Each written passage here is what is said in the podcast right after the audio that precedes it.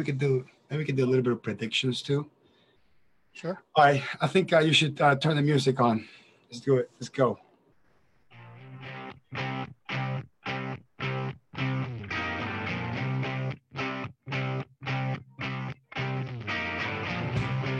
Welcome, welcome, Welcome, welcome, welcome. Unicorn, unicorn. Join Andrew Wall. Hector Garcia. And Michael Lee. One mission, one rule. Make accounting fun. Welcome to Friday Night Live with Accountants. Are you ready? I'm ready. You ready, Hector? I'm ready. How you doing? Sorry, I missed. I missed last week. Sorry about that. it's all right. Uh, I think uh, we all deserve some time off. It's been a bit busy for you lately, hasn't it? Oh man, you know, in, in the U.S. we have uh, two big deadlines on January 31st. One is W-2s, probably arguably the biggest one. W-2s, all the employees of our customers breathing down their throats. They want their W-2s in, so uh, we as accountants we got to get uh, we got to get them done. And then we have the 1099s, and uh, sometimes uh, those are mo- mostly tied to accounting because you have to find out uh, what these uh, what these all these checks are. And um and we have to identify okay so you know did we pay this vendor? Did we not pay that vendor? Uh so we uh so we got you know raised raised to the 1099s and we have david leary on his leopard wardrobe uh, uh wardrobe Hey, uh, let's out of the hot tub and stuff. You know, that's good You're not Hey, man, thank you for What's going on? thank you Yeah. for coming in I- I swear Hector texts me every other Friday, and, and it's not a good time because like right when it's dinner, it's just eight o'clock, right? It- like it's just not a good time for me. I'm, I'm In the yeah we're on the east coast we're on the east coast so we're at 11 o'clock for us you're past dinner, you're past kids going to bed, you're past family time. Correct. Yeah, it's it's like it's it's tough. It's tough, but I, Well, I was like, all right, I'll, I'll do it. They're watching like my daughter and wife are watching some uh K-pop stuff, like this BTS Yeah. thing. it's perfect Right. it's perfect Yeah, I was like, I can't watch that. I'll, I'll go It's a perfect thing. Yeah, this podcast was designed around my wife and daughter are doing things that I don't want to be involved with. And in contrast, I'm gonna geek out about accounting with my friends. That, that that's actually was the purpose of this podcast. Well, I think I saw something about the whole. Uh, I think Blake Oliver posted it a couple weeks back about the number of minutes men spend in the bathroom just to avoid their families. oh yeah, oh yeah. But I think it was well underrated. It was like seven minutes a week or something. I'm like, what? Uh, no, I spend a lot more time. Yeah, it's more than that. seven Plus, minutes. plus I catch up on emails. Yeah. You know, I e-sign some documents. I mean, I, I get a lot of work done. I actually I just got a lot of work done from my phone. I just did a post about adding Alexa to your bathroom um, and how important it is to have Alexa in your bathroom to be as productive as you can be in this time you're hiding from your family. Plus, can can you get from Amazon that little button that uh, replenishes your orders, so you can get your Charmin, you know, replenishment yeah. if you know you're you're running low. You just tell Alexa, reorder me some Charmin and away you go. Yeah, sure. It, it's next day delivery, so you might be there a while. You guys got some upgrades since last time I was there. Like Andrew's got a full blown like set. it's So it's Andrew Andrew's got a green screen. Uh, look at that. Look at Oh, that. it's a I'm in the good pet, though. closet. He's in the closet and he's got a green screen. And I got a digital. Uh, I got a DSLR camera that I, I hooked up through my computer through a um, video capture card. So um, so you get the full DSLR, you know, video quality on the camera, and I had kind of dimmed out some lights to make it a bit sexy. Um, and uh, and I also am using the like a real high end shotgun mic, so I don't have the big the big microphone in, in front of me like always. So we'll give it a shot. We'll see what people think about the audio quality and video quality. And Well, I uh, brought it up a notch by showing up with the uh the fan light. yeah, the overexposure. that's, that's all I got. That's it. And the fur call it- robe, the fur robe is For robe, you know. I like it. All right, Yeah. so let's let's jump right to it. Um, uh, David, I don't know if you if you listen to our show or or maybe yes, maybe no, doesn't matter. Uh, we, we're not too uh, news uh, related. Like we don't really talk about like what's going on in the news. Although we might talk about some big thing going on with the QuickBooks world, like QuickBooks Live. We did talk about that and and that sort of thing. So we'd like to try some sort of a time timely related show. So let's talk let's talk about some news. Uh, you know what's going on in the accounting world. What what what do we think is going to happen this next 2020? So David, we'll open it up to a couple of topics. And for the folks that listen to the Cloud Accounting podcast, naturally because they are on top of news and they break all the news, some of the stuff might be repeat. But I guess that's okay. And then maybe we can we can elaborate on some of the things you didn't get a chance to talk about. How about that, David? Yeah, but I think well, today's 1099s day, right? Everybody's 1099s, W twos are done. I guess if somebody's not watching, they're still working on them. Can you still, get them postmark in time? Can you still? The deadline, the deadline for e-file, according to my uh, 1099 system, was uh, 5 p.m. Pacific time. So I think at this point, everything that's being ha- everything that's being filed is going to be late. Um, so, so David, let's talk about a couple of, of, of, of news. So in the Canada world, a couple of pro advisors got an email from QuickBooks saying that they're dabbling and investigating on possibly doing some tests on QB Live in Canada. What, what do you what do you think that means? Like, why would they even send that email up front? Does that mean anything? I mean, it's obvious they're going to out QuickBooks Live in Canada, and obviously, when they released it in the US, Intuit probably did not take the best steps. Right? It was kind of not communicated properly, and there's a lot of missteps along the way. It took them four or five months to I feel like to get their story straight, if you want to call it that.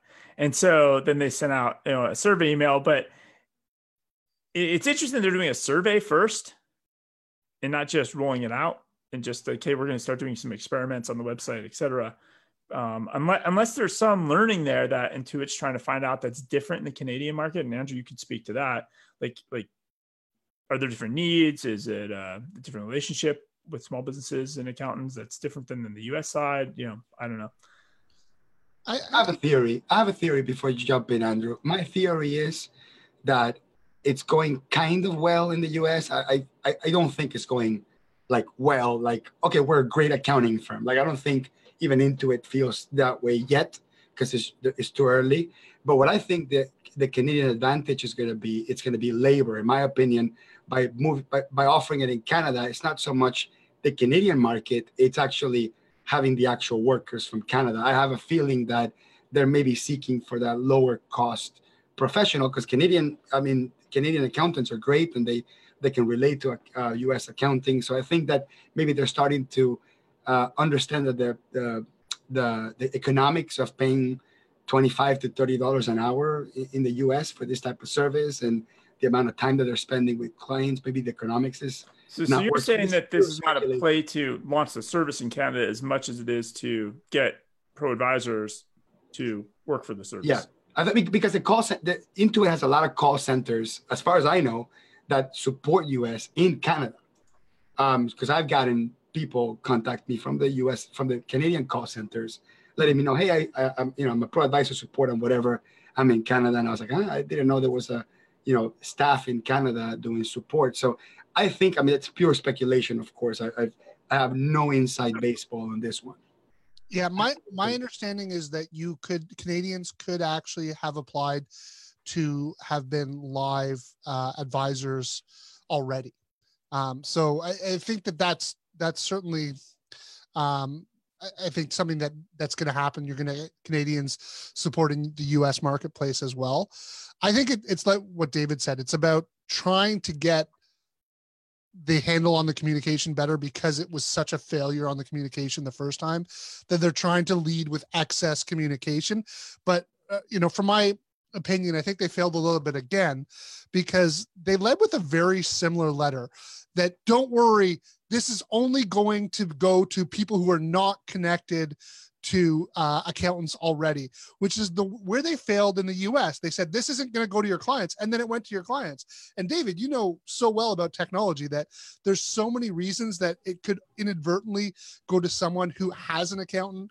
Um, in in unintentionally, even though their intent may be to only send this to people who aren't connected to uh, accountants, and you know to go out with that message and say hey this is definitely this isn't going out to your clients i think was a fail.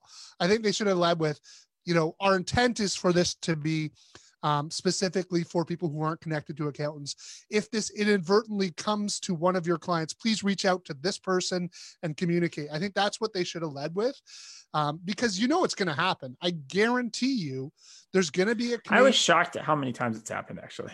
I, I actually was shocked because I, I, get the first time it happened, but you think uh, everybody get their ducks in order QA wise and like, hey, this is a big headache. And people got very upset. I remember they were going out of time. It was Rich Priest at the time, and they were going out for Kim Adamsbaugh.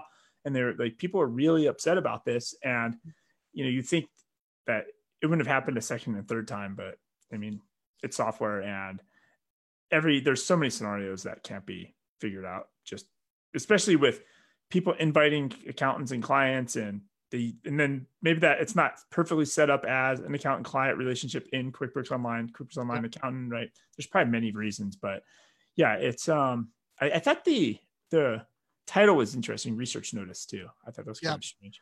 I, I, think that that is definitely it's strange that uh, that they're leading with the survey. That I what like you said is what are they trying to find out and what is different about the Canadian market than the US market? And from my perspective, I don't see anything vastly different between the Canadian market and the US market to be like, we need to do a whole new survey to figure out whether people are going to adopt this. You already know based on the what's going on in the US as far as whether people are going to adopt it. You know, based on the US on how people are going to react. You know, based on the US that the key on this is communication and community involvement. Um, to just noticed your straw, Hector. um, but like, and and I know that they're trying, but they're trying, and I think they're still they're still falling a bit a bit short. Like like I said, I think they should lead with, hey, you know, there could be missteps along the way. When there are missteps, like own that there's going to be fuck ups because we know there's going to be there's going to be problems, and just lead with, okay, when it fucks up, this is the people to reach out and connect with so that we can get it resolved as quickly as possible. But I and I don't know. I, I've kind of been under the assumption that a lot of the Canadians are very engaged, maybe more the Canadian QuickBooks people, the, the accountants and bookkeepers, maybe possibly even more than the majority of the US accountants and bookkeepers. And that like this probably came in nobody was like, What? This is new? Yeah, right? we all it knew kind of it. it was yeah, like everybody already knew about this. So it was just a it feels like it's just a templated out letter. I mean, I, I think people are getting target I think it's getting more talk than it probably deserves. It's just a yeah it's just like, hey, by the way, we're going to start working on this in Canada. Exactly, and and I think we all knew it was coming. Uh, it's not news. They told us that it would eventually be rolled out. Um, so we're we know it's coming. We're not surprised. We've had the time to go through the stages of grief or whatever you you want to call it um, and so i think we're now at acceptance we know it's coming and we're getting our ducks in a row for the fact that the reality is um, whether it's today, whether it's tomorrow, whether it's a year from now, we are going to have to be positioning ourselves against large corporations like Intuit, like BotKeeper, um, like Bench, and and this is just part of the game now, right? And I think that sort of ties into to one of the other articles that you sent over earlier, Hector, um, which was about the rate survey that that Intuit just released, um, and I was um, disappointed to see that um, the rates have dropped year over year or dropped um, over last year's rates on virtually every um, service line offering from bookkeeping right through to accounting, um, right through to technology. Um, can we give a, can we give some background around, around the rate survey just so, so for some context? I'll put the link up in the in the in the chat. Give some like what, what is what exactly was the rate survey? Why don't you? What I'll I'll let you share it because you shared it with me originally. Yeah. So every year, Intuit does uh, they survey uh, accountants, accounting firms, and they ask them a bunch of questions to try to discern and determine what the general attitude towards, uh, you know, from the accountant's perspective towards, you know, what, what's what's happening in the future in terms of the average hourly rate that we're charging for our services. And now they're kind of mixing in value pricing into the questionnaire, and I think it just which is really confusing. But historically, I would say for the last decade or so that I've seen that rate rate surveys show up every two or three years. The interesting thing was, okay, look, in, in Florida or in the Southeast, bookkeepers in average are charging $83 an hour for QuickBooks training. And, and, and that that was always a a number that we used uh, sort of to find out whether or not we're somewhere around the average or below average. I mean, I think one of the biggest challenges that most of my colleagues have is in pricing. Believe it or not, I mean, there's tons of education around pricing and value pricing, and people still struggle with pricing in in general. So the default uh, when when when our colleagues are struggling with pricing, the default to innovating on pricing is the opposite. Is let's see what other people are charging and let me gauge against it to see if it's high or low. So what you're talking about, Andrew, is you're looking at the rate survey, and it, it's not even like inflation adjusted. Like you know the the rates from three years ago and the rates from now are five to ten dollars more per, per hour. It's actually looking like the hourly rate is is going down. Now I don't know if that's relevant or not relevant or how how flawed or not flawed the, the survey is but it is it, it is interesting and i'm not sure if the relevance is related to whether or not qb live has had any impact on this but basically what the rate survey says done by intuit which is mostly quickbooks pro advisors is that the average hourly rate that uh, our colleagues are charging has gone down from the last three years so david do you have, do you have any thoughts around that so does this survey if I, did you say it also has like um what people are charging for like fixed fee things so, no, so the full setup. survey the full survey yes but the the one that i sent them was was uh, it's more of an hour the, like the one that's published on the Intuit website the only numbers you see are the hourly rate numbers there, there really oh. isn't numbers for the fixed fee but the overall I, find, I would find that number interesting the because the that's because if people are hourly rates are what they're saying they are, I'm imagining their fixed fee rates could be actually coming in less than QuickBooks Live. Like, like I, I just I imagine my guess is QuickBooks Live might actually be helping move the boat up. I don't know Eh, because you talk to people and it's wide ranging. Some people are like, that's half of what I charge. But if you look at the rate survey results, like there's got to be a percentage charging less than 100, 200 bucks a month to do some sort of bookkeeping services. So I, I think that those would be the really interesting numbers to see is is these other rate numbers. Well, th- that, that was what was also really interesting when you when you looked at it. They also talked about the size of the firms and how much was dominated by, you know, owner managed firms to uh, one or two people to zero to five, uh, and then above five, and then above ten. And you know i would say it was i can't remember the exact numbers but the highest percentages were just the the one man shops. Second was the you know two man shops and then it dropped substantially from there. So i think that that part of why the prices are actually dropping is because the technology has enabled these small guys to just pick up and compete based on price who are new maybe inexperienced which is why i think we're probably seeing um, rate drops um, because we're seeing less of the larger more established firms who have been around a lot longer. I know when i looked at the prices i was like wow, I can't believe these people are charging this little. Like they were charging $125 an hour for tax work, I believe. Um, which I was definitely that's that's lower than what we charge for sure. Um, you know, and we have people who are more than double that, let alone when you get into senior tax guys and you're trying to do any imagine how the cost of a tax lawyer, which obviously uh, no comes nowhere near the prices that they had for their most expensive services. But uh, you know, it was just a bit of a shock to me that it was across the board, and and and I'm sitting here going, well, is it is it the economy? I don't really think it's the economy that's causing it. And and as you said, Hector, it's not inflation adjusted. So these are just people telling you what the, their hourly rates are. So you add in inflation to that, you really start to see a substantial drop over the 2018 rates. And you've got to think that there's some other big macro trend that is driving that that drop in rate. Um, and to your point, David, that a lot of those low end people are going to be charging substantially less than the QuickBooks Live pricing, and so there might be, uh, like you said, this might move the bar up for for some of those lower end people, which apparently seems to be the largest portion of the market. I, I do have some theories, uh, Andrew. I have some theories, I like to ask you a direct question since you mentioned the tax preparation rate. So you're saying that you are charging more than $125 an hour for tax preparation. But I mean, some firms take five hours to do a tax return and some take two hours. So obviously, this is not a good measuring stick Oh. per se. What's the final bill?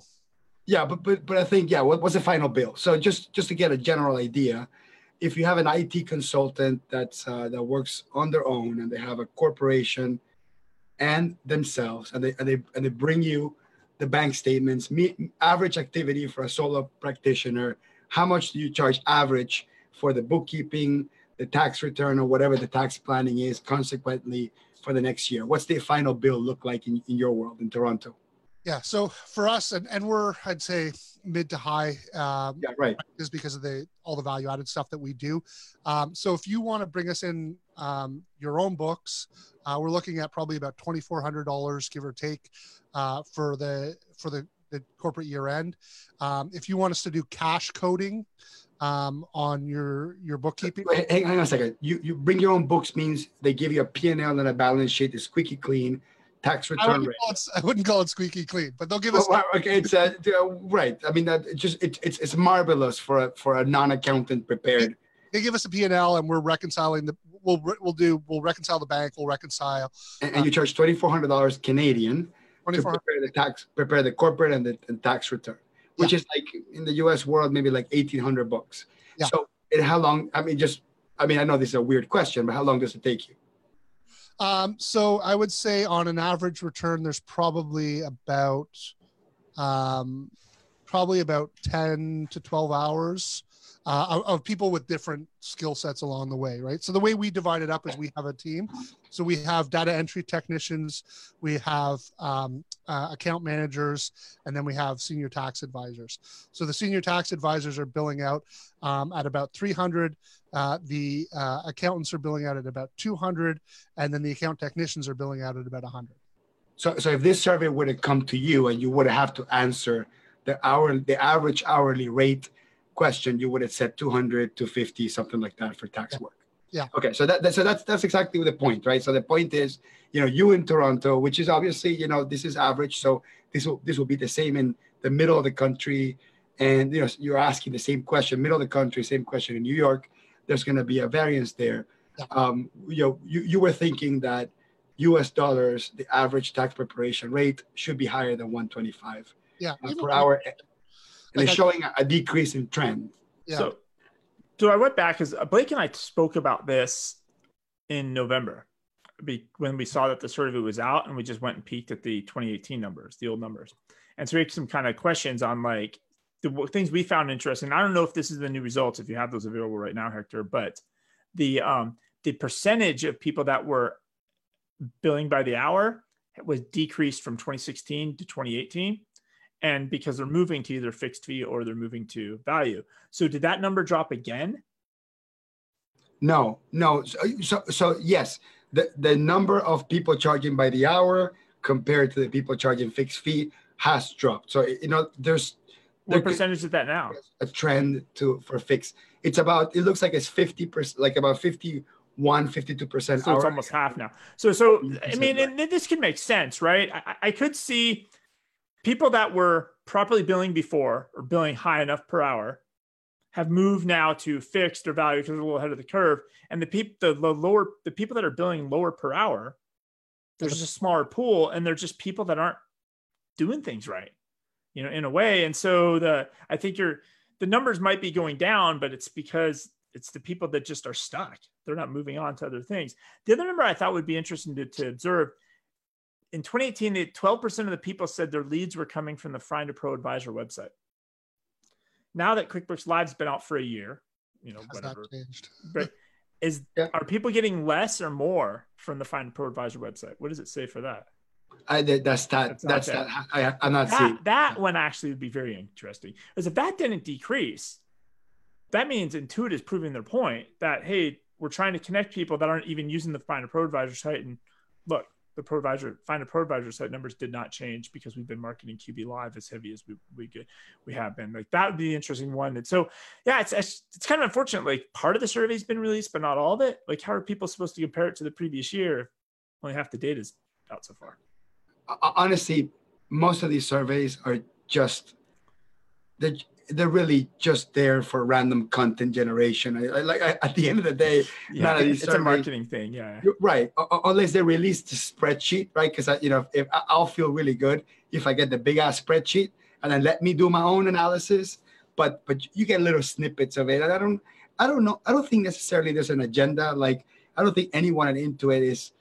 I, I don't want to say this demeaning, but I want to say no one Intuit really smart enough to to. And I don't mean I mean demeaning. I just mean they're not uh, they're not evil enough and smart and evil enough to Malicious use enough. that information in a, in a really well programmed PR uh, strategy, right? I think it's just it just comes out. People go, cool, a, a place where I can see numbers, and and it looks like Intuit sort of is, is giving us some numbers to look at and to feel good or not bad uh, or what's going on. But at- at the end of the day, these rate surveys are so dumb. Like they're not dumb, but if you if you take any action around it, Just keep think digging, it's Hector. Just keep digging.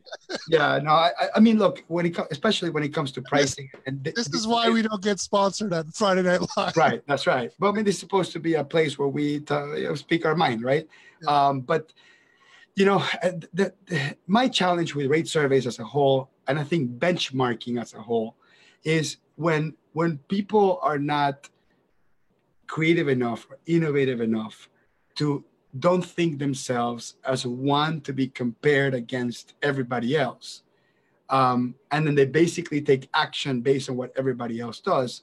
You're basically always going to be in the average right? Like if, if if you if you think customers can't pay you xyz because the market won't pay it that means you're not creative enough to to to to to portray the value explain the value and get the client thinking about the end result rather than than, than the effort. And a lot what a lot of these uh, surveys do and the people that love them and the people that use them and the people that run their business by them any sort of benchmarking is to basically become the smart kid in the dumb class. You, you know what i mean? So what's what the heck is the point?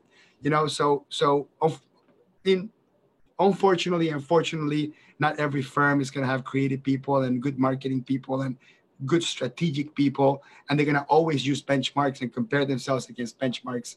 And in in many ways for people like us like andrew and, and i and michael and anyone that's sort of partially forward thinking that's good that, that the average number of people will, will will bind themselves to an average of some sort and then allow us to to you know to to, to basically um, uh, just come out different just come out with different positioning. So in many ways i think for anyone that's listening and watching take those great surveys with a grain of salt. I wouldn't pay much attention to it. If, if you think about it too hard uh, you're probably going to fall behind.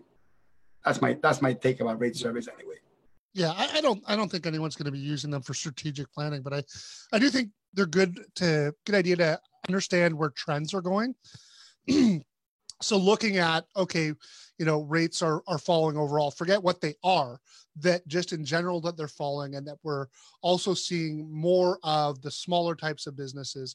What does that actually mean as far as what the landscape might look like when we start projecting this out? If, if this trend continues, what is the landscape going to look like in you know three to five years and what things can i do so that my firm is positioned in three to five years to take advantage of these trends that are probably coming so that's where i think that they come in handy because they are collecting a lot they're collecting data from a lot of people and so they're they are getting relevant statistical information that can help you understand trends more than anything and i think trying to look at it and say well am i going to adjust my rates now based on the rate survey I'm not. I don't think anyone really should be, but I think it's a good way for people to start looking at going, okay, what's what's the trend here? But um, you know, it, it's probably I think um, you know we can dwell on this topic for a lot longer, and you know we don't have David here very very often, so I think it's maybe time to switch switch over. What's what's a topic you'd really love to talk about tonight, David? What is it? So we uh, we recorded the news earlier today. Um, what is uh what did we we've been we've been talking a lot about the just the value of the CPA. We talked about about that today a lot. The value of the CPA, the value of GAAP and FASB and these financial standards that exist and goodwill and the lease accounting. It just goes on and on and on. And just this the level of complexity that actually I mean, you guys, there's that book, The End of Account. Is it the End of Accounting? What's it called? Yeah, Baruch Lev. Yeah, Baruch yeah, Lev. The, the, the, End of Accounting, yeah. right? To where, you know, most financial decision, I mean, originally GAAP was created so you could compare two companies and say, oh, I'm they have standard financial documents. I'm going to invest in this company. It's a better investment. But basically, nobody makes investments like that anymore. It's all based on brand and reputation and, and innovation and forward thinking and bets and all this stuff, right? And nobody cares about all the value or lack of value or arguably no value that accountants and CPAs in the GAAP and FASB is bringing to the table. And it's and it's kind of a big discussion happening. And then you see things like the Pentagon and those uh, you know trillion dollars of just account balancing transfers that that mean nothing. They're just it, it's a mockery of the whole the whole thing to effect. So we've been talking about that a lot because it's just um, and I've seen it to where it's caused problems with um, even I've seen it Intuit. Like you were because of revenue recognition rules and FASB and GAAP stuff, right? The right decision, what the right decision was for customers and developers, couldn't be made because it was all tied to the finance, right? FASB in rule and SEC rules, really the stock and your numbers and what you're releasing. Like they had to charge for certain things that probably weren't good, you shouldn't have charged for, but you just you're tied, right? So these regulations are hampering business from doing the right thing. And so now it's like, are accountants and bookkeepers just in the way? Not bookkeepers, but I mean, are these uh, compliance laws just in the way? And I, I think the answer to that is definitive yes. Um, but are they they're in the way but are they also there with the right intent? Because you're certainly never going to get all the laws right. We know we know that much. Um, and our, i think where the biggest problem is is can they learn and adapt quickly enough? Which it, the, clearly the answer is is no. I mean i think when you guys had that i was listening to your your your talk about uh, goodwill um, and the fact of like how how insane it is that the goodwill has to be recalculated and and why can't they just amortize it like a small business can? Um, and and the problem with that is not so much that they're finally catching on that it's uh, stupid it's that it's taken this long for them to realize the amount of money that has been wasted um, to to recalculate all this for uh, really no positive benefit to the economy or to the individual companies.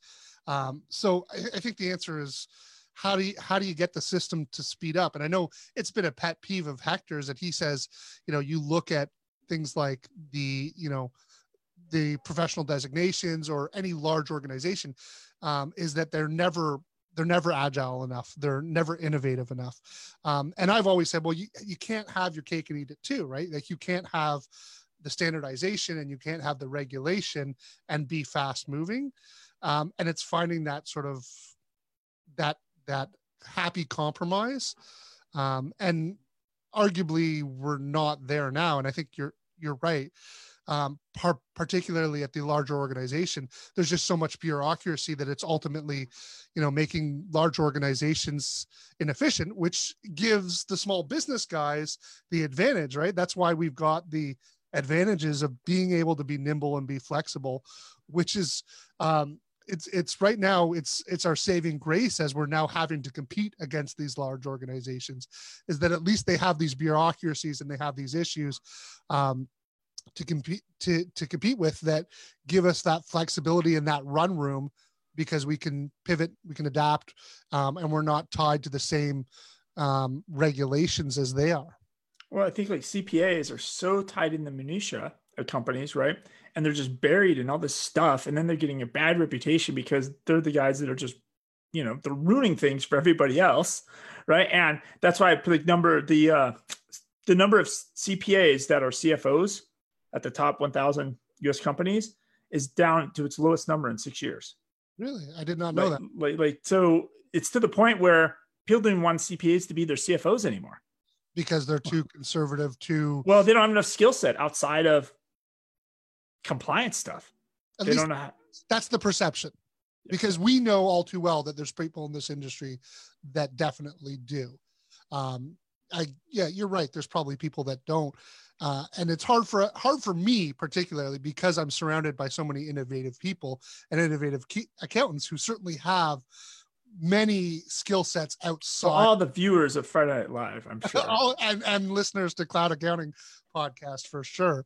Right. I mean, and, and people like you and people like Blake, um, you know, and, and you look around the room, there's so many innovative accountants that are doing things that are stepping up, up and, and above, you know, and, and fortunately in Canada, we've been blessed with a lot of forward thinking accountants early on, um, you know, and, and been able to see people who have seen that a good accountant isn't just about compiling a financial statement.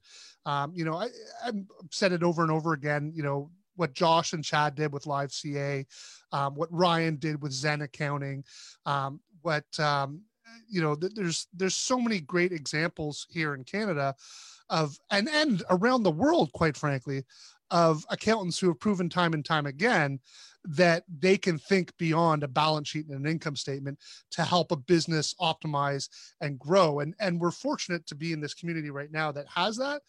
Um, and and it's hard for me when I hear those stereotypes of, you know, the traditional accountant who's conservative and who has no skill sets behind beyond balancing a budget. Uh, I'm like, no, you, that is so wrong. That is such a stereotype.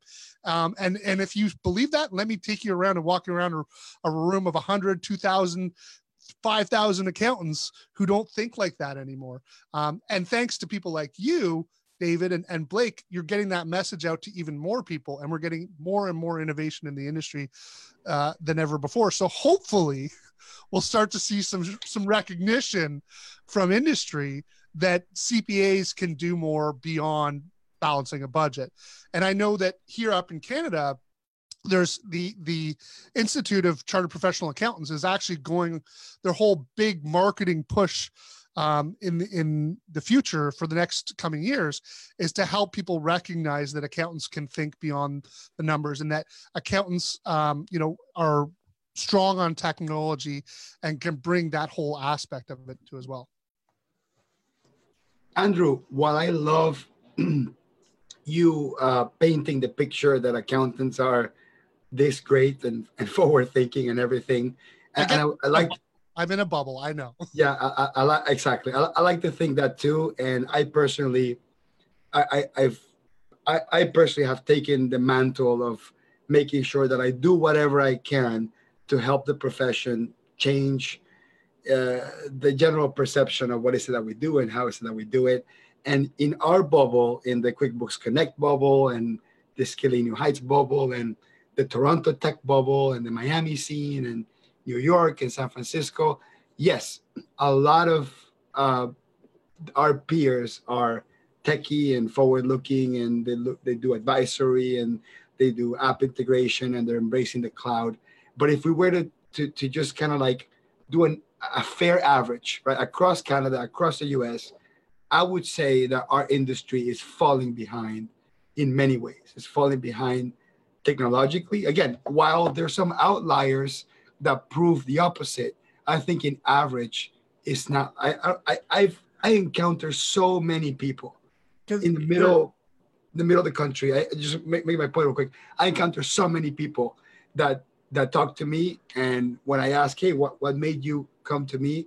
They don't say, you know, it's your YouTube channel or your your pretty face or whatever. They say, my accountant knows nothing about QuickBooks. When I ask my accountant a question about technology, they stare at me like I'm some sort of alien. When I tell my accountant that I want to do XYZ from my phone, I want to look at reports on my phone, they look at me like that's not a thing, you know. And why are accountants doing this? Like, why are an accountant saying, Mr. Customer, I don't have the answer, but you're right. You know, you're moving faster than we are, and we are the gatekeepers of data, which should give us insight and trends to where everything is moving to.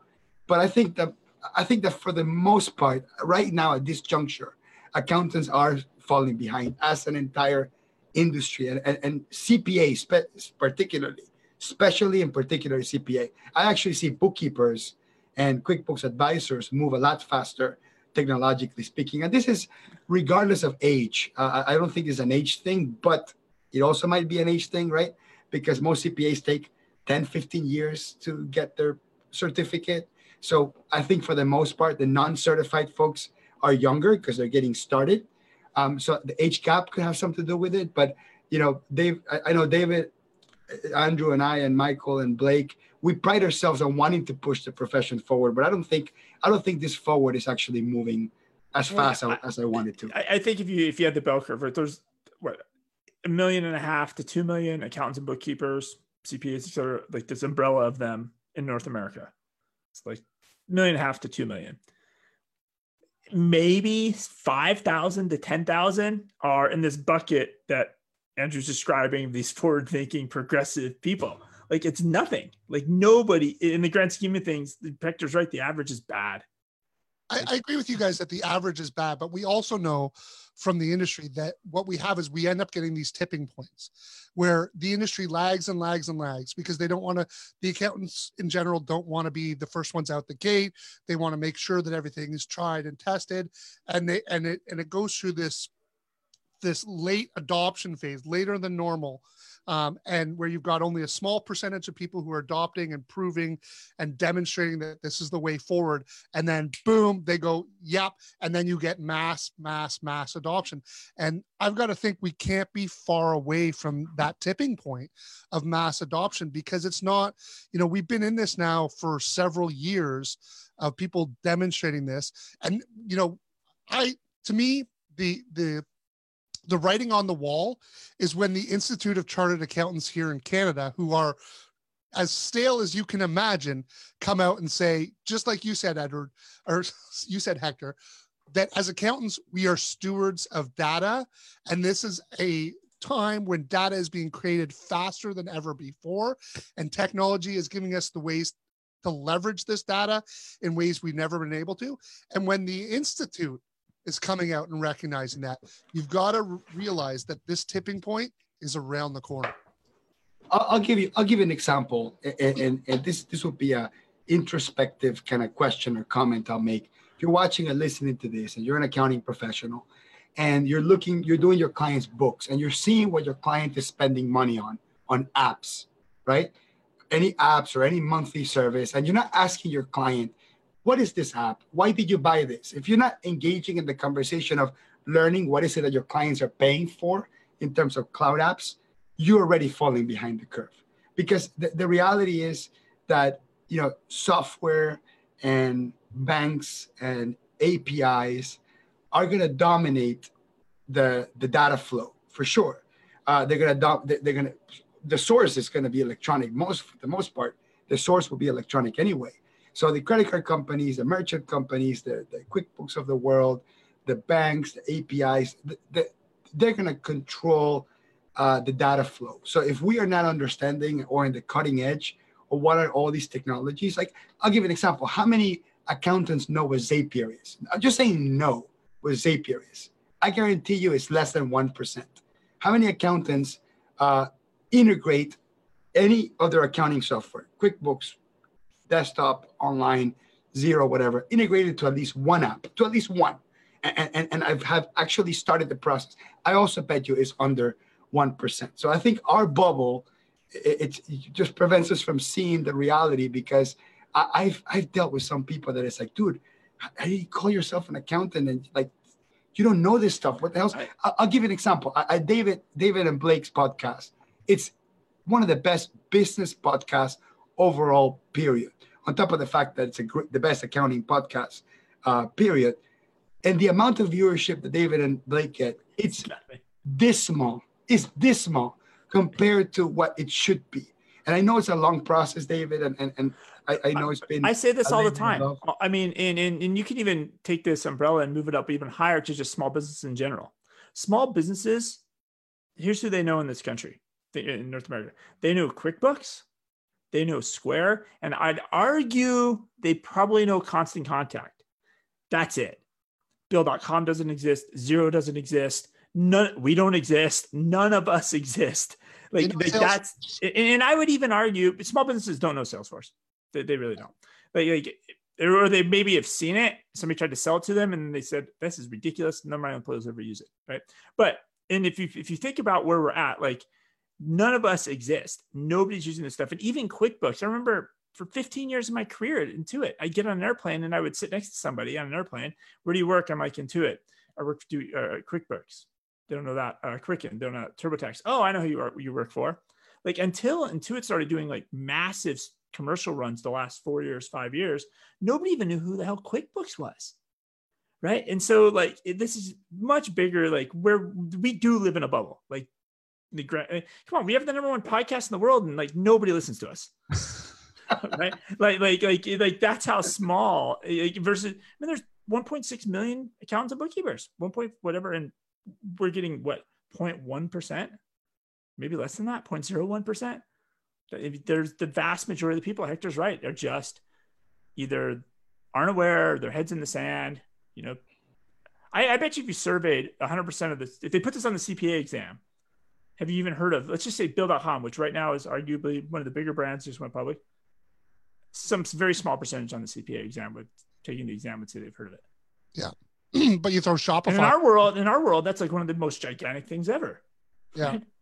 Yeah, I, I, I could definitely see your point, and I know that I do live in a bubble, and I'd like to believe that there's more accountants on this bubble with us than there than there maybe are, because I get that euphoria of being around five thousand. It feels like so many, um, but then yeah, when you when you put that into perspective of of the millions of accountants out there, we know that there's a lot of laggards out there, but I do believe this tipping point is around the corner.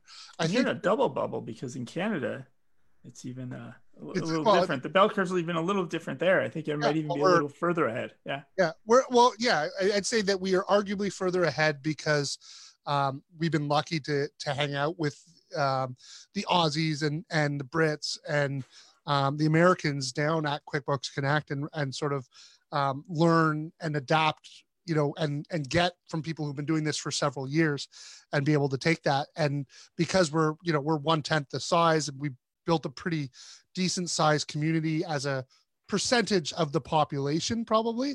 So i'd say our bubble's definitely a little bit bigger. I, think we've got we've got a little a lot of really um, smart uh, canadian accountants who've definitely seen uh, the future. There's definitely lots up here who who haven't.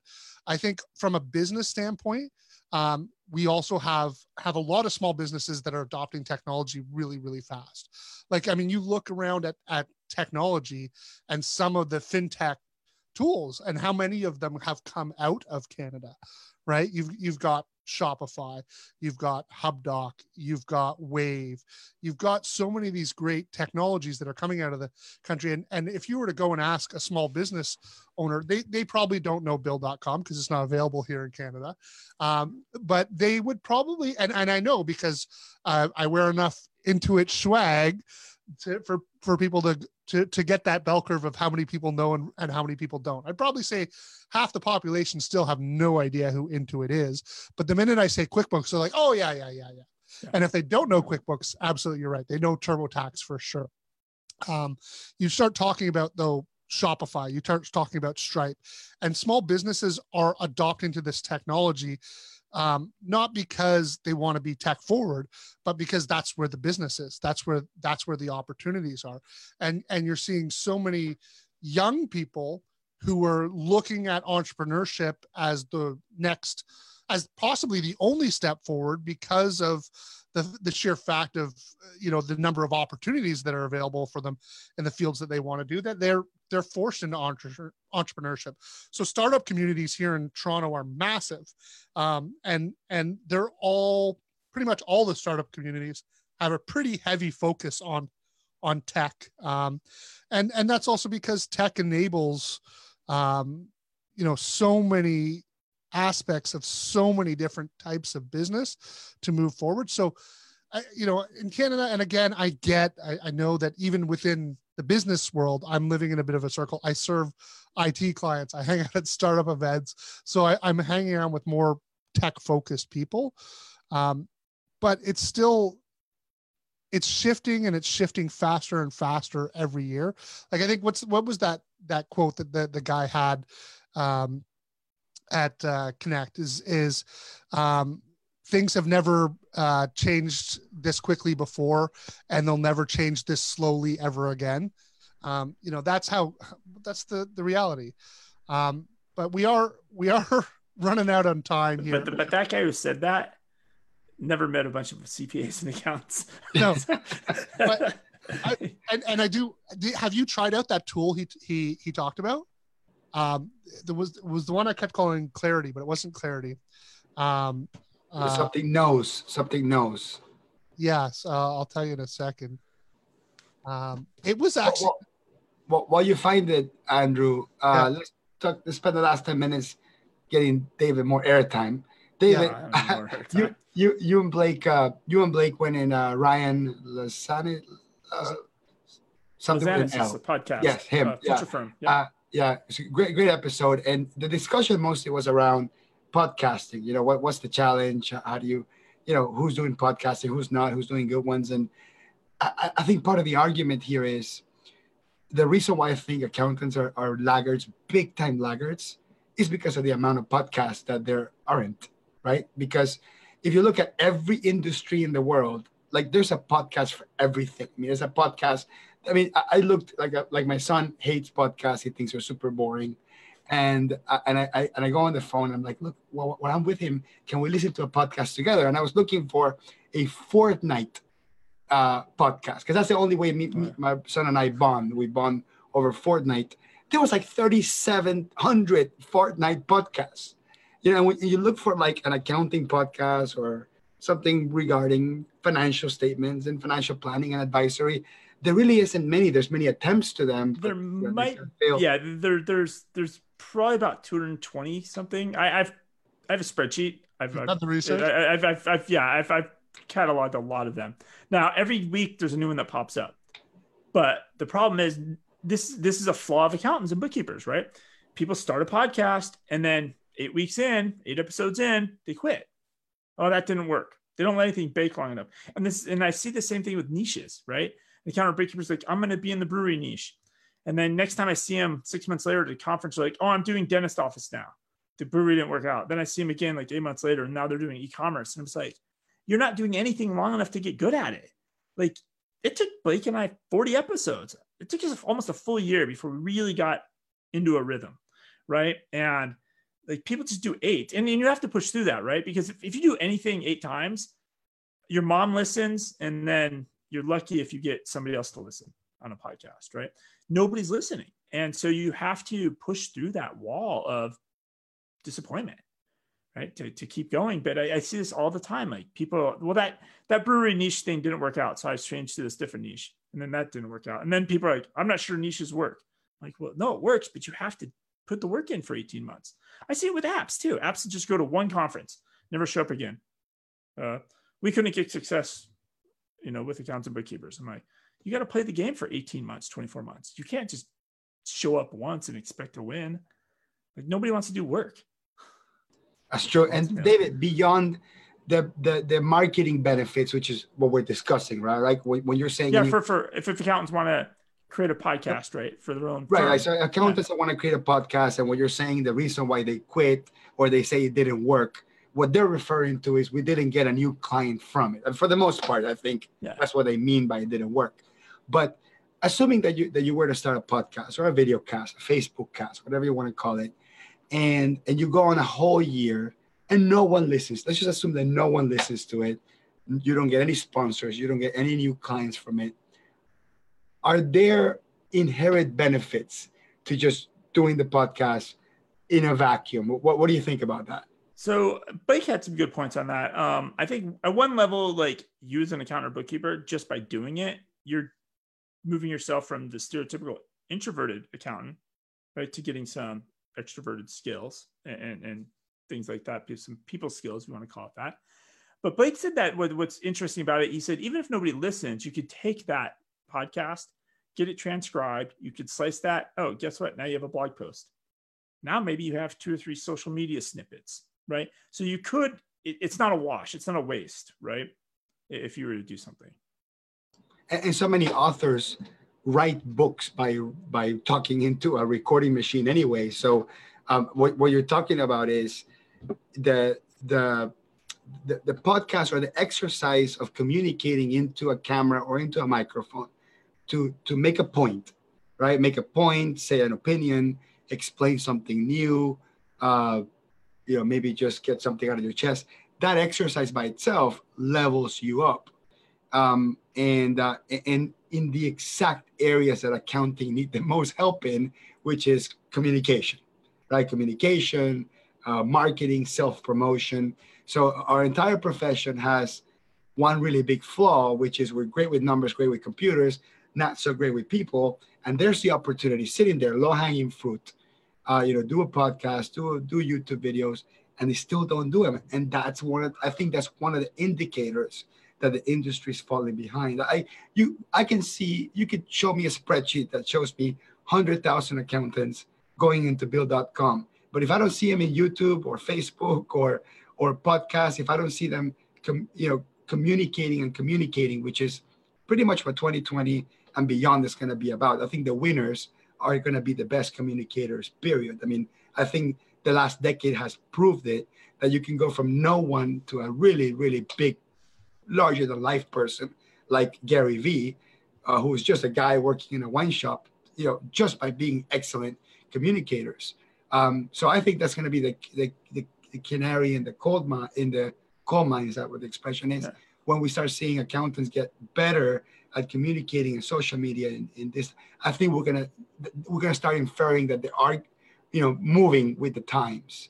Um, what do you think about that, David? Is, is that was that is that unfair?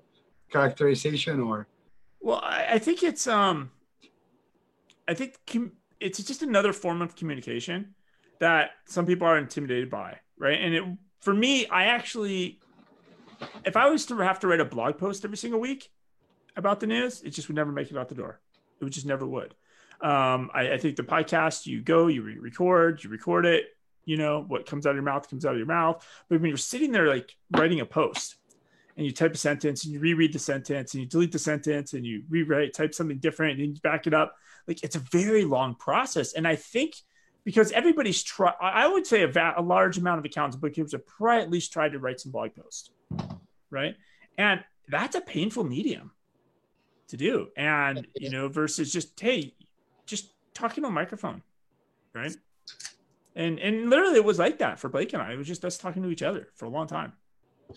So how do you think people should define success in those early days to help them get beyond it? What are the things they should be looking at to try and identify? Okay, these are, this is this is an indication that this is working. This is where you should spend more time and energy in um, to help them improve. What are the KPIs they should look at? I mean, I, I think for yes, you can look at like the downloads and things like that, but I think for us it was when people we didn't know came up and said, "Hey, I listened to the podcast." Like it's great. Like I know Hector, and Hector's like, "Oh, Hector tells us we have a great podcast." But Hector, you're my friend. It, it doesn't matter. So, but when somebody you don't know, a stranger, discovers your content and reaches out to you, that's a, like it just it's a victory. It doesn't matter if, I mean, now we've 1,700, 2,000 people downloading an episode, and it still feels just as good when somebody I don't know comes up and says, "Hey, I, I listen to the podcast, like the podcast." But I think some of the the the, the smaller wins are definitely uh, along the way. You know, the you you're getting any feedback from it at all, right? Because those those are victories. Yeah. Right. I, I think if you don't get anything, um, not even like your podcast sucks, that like I don't know what you like. What do you do, right? If you're not getting downloads, you're not getting feedback either direction I think that's where it gets a little bit, bit gray.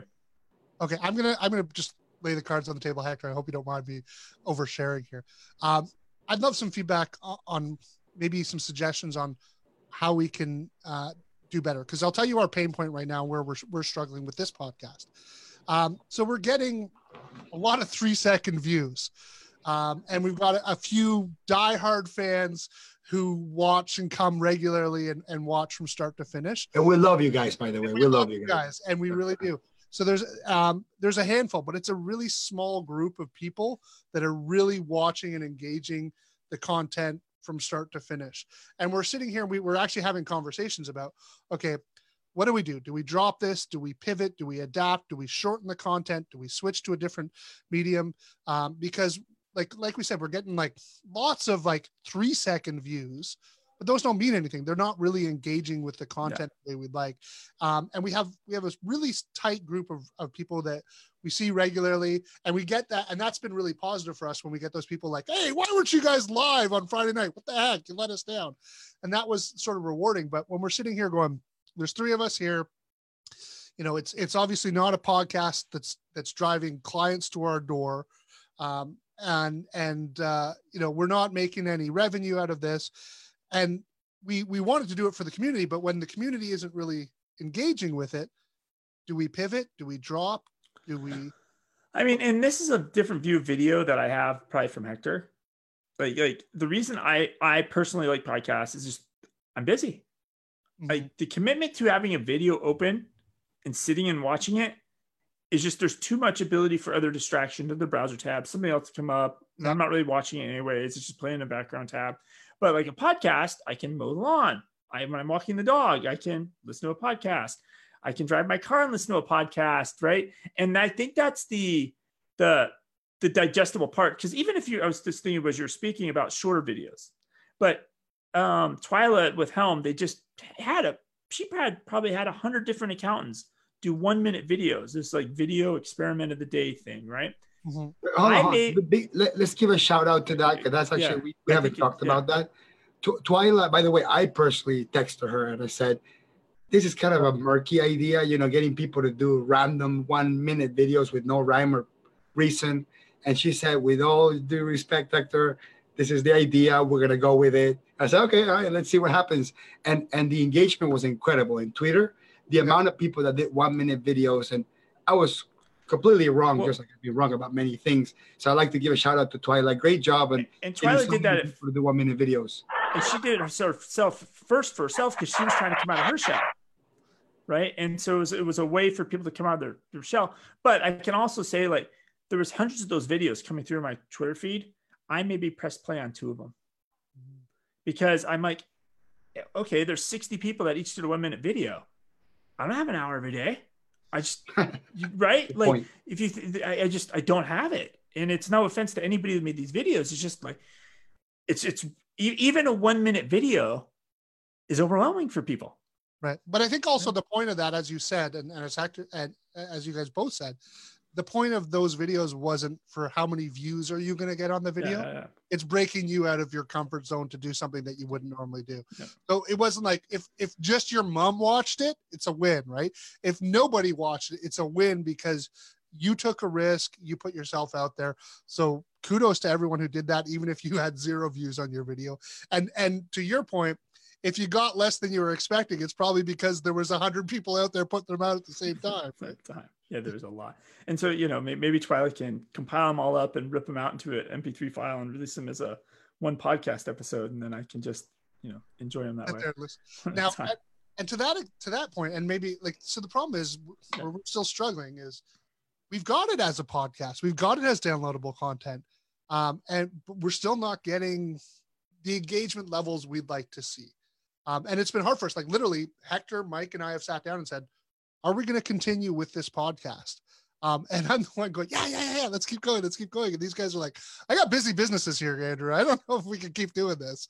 Um, and and uh, you know, any tips or suggestions that we can use as benchmarks to to keep this going would be appreciated. But uh, Um, I don't know if it's a tip or suggestion. I just it's an observation that we ha- I have with mine, and I've actually talked to the there's a podcast out of Australia from the trenches, right? And uh, David Boyar and um, Paul. Uh, oh, what's Paul's last name? Help here. Um, it's not Boyer, is it? No. no, it's David Boyar and Paul. It's for the Trenches is a good podcast. I, I just don't know their Yeah, name. eh, eh, yeah, I forgot Paul's last name right now. Anyways, but I've talked to them and they've made seen they've they've seen the similar same observation. So when we do guests on our podcast, we do a guest interview. They just don't get as many downloads as when it's just Blake and us, Blake and myself speaking. And uh, I think there's a couple theories behind that. One, when it's just Blake and myself, we're covering the news, and it's it's it's a comfort zone for listeners. It's um, an expected format. They know we're going to talk about the news. And I think when there's interviews and guests, people pick and choose. Like, I, you know, a third, two thirds of the audience will listen to these three people. Another two thirds listen to these two people. Another, right. And so we get almost 25% less um, listeners on interview episodes. Interesting. And so, you know, maybe I know you guys are always bringing in random guests here and there. You know, somebody like me shows up. in Very his random bathrobe, guest, like right? You. Yeah, super and- random. guest. super random. And you know, maybe maybe your audience would just want more stability. I don't know. So maybe maybe this is probably a good time to end it, and and I'm going to end it with an ask of the I'll never be on. I'll never be on the podcast. This is it. You- Yeah, Never you, you back tanked their numbers, David. We, we got you for an interview and you It tanked really their numbers. it. When we have guests like you who are celebrities, it pumps our numbers. Oh boy. Uh, but I'd love to hear from from anyone who's watching um, what we could do to make the content more appealing and more engaging. Um, you know, we we are really trying to do this. I know Hector's big thing was this was for the community. He wanted it to be fun. He wanted it to be something. It was just something like you said. This was something to do while your daughters were doing something you didn't want to do. Um, Right. So how, how do we still make this fun for for Hector and Mike? um, but engaging for you guys. And I'd love to, I'd love to hear that from you. Um, and and David, thanks again um, uh, for joining us today. It's always a pleasure to have you on, especially when you're sporting the the the fresh gear. Um, it's looking solid. Hector, I love your shirt too. Uh, yeah, show that off for the audience. Nice. We're trying to compete with your swag here, David. you can't order these online though. There, there was some mock-up of a shirt I was working on for the Cloud Accounting podcast, and I think I used a microphone similar to that at one time. Did on one of the mock-ups. Yeah, yeah, yeah. Okay, well, I'll uh, I'll um, it's a clip art. It's clip art, David. clip I on- know, I know, I know. Canva. Yeah. totally. Okay, well, thanks again, David. We appreciate it. Thanks, it Dave. on, and uh, Later, we'll guys. see everybody next week. Welcome, welcome. Welcome, welcome. Unicorn, unicorn. Join Andrew Wall, Hector Garcia. And Michael Lee. One mission, one rule make accounting fun. Welcome to Friday Night Live with Accountants. Are you ready?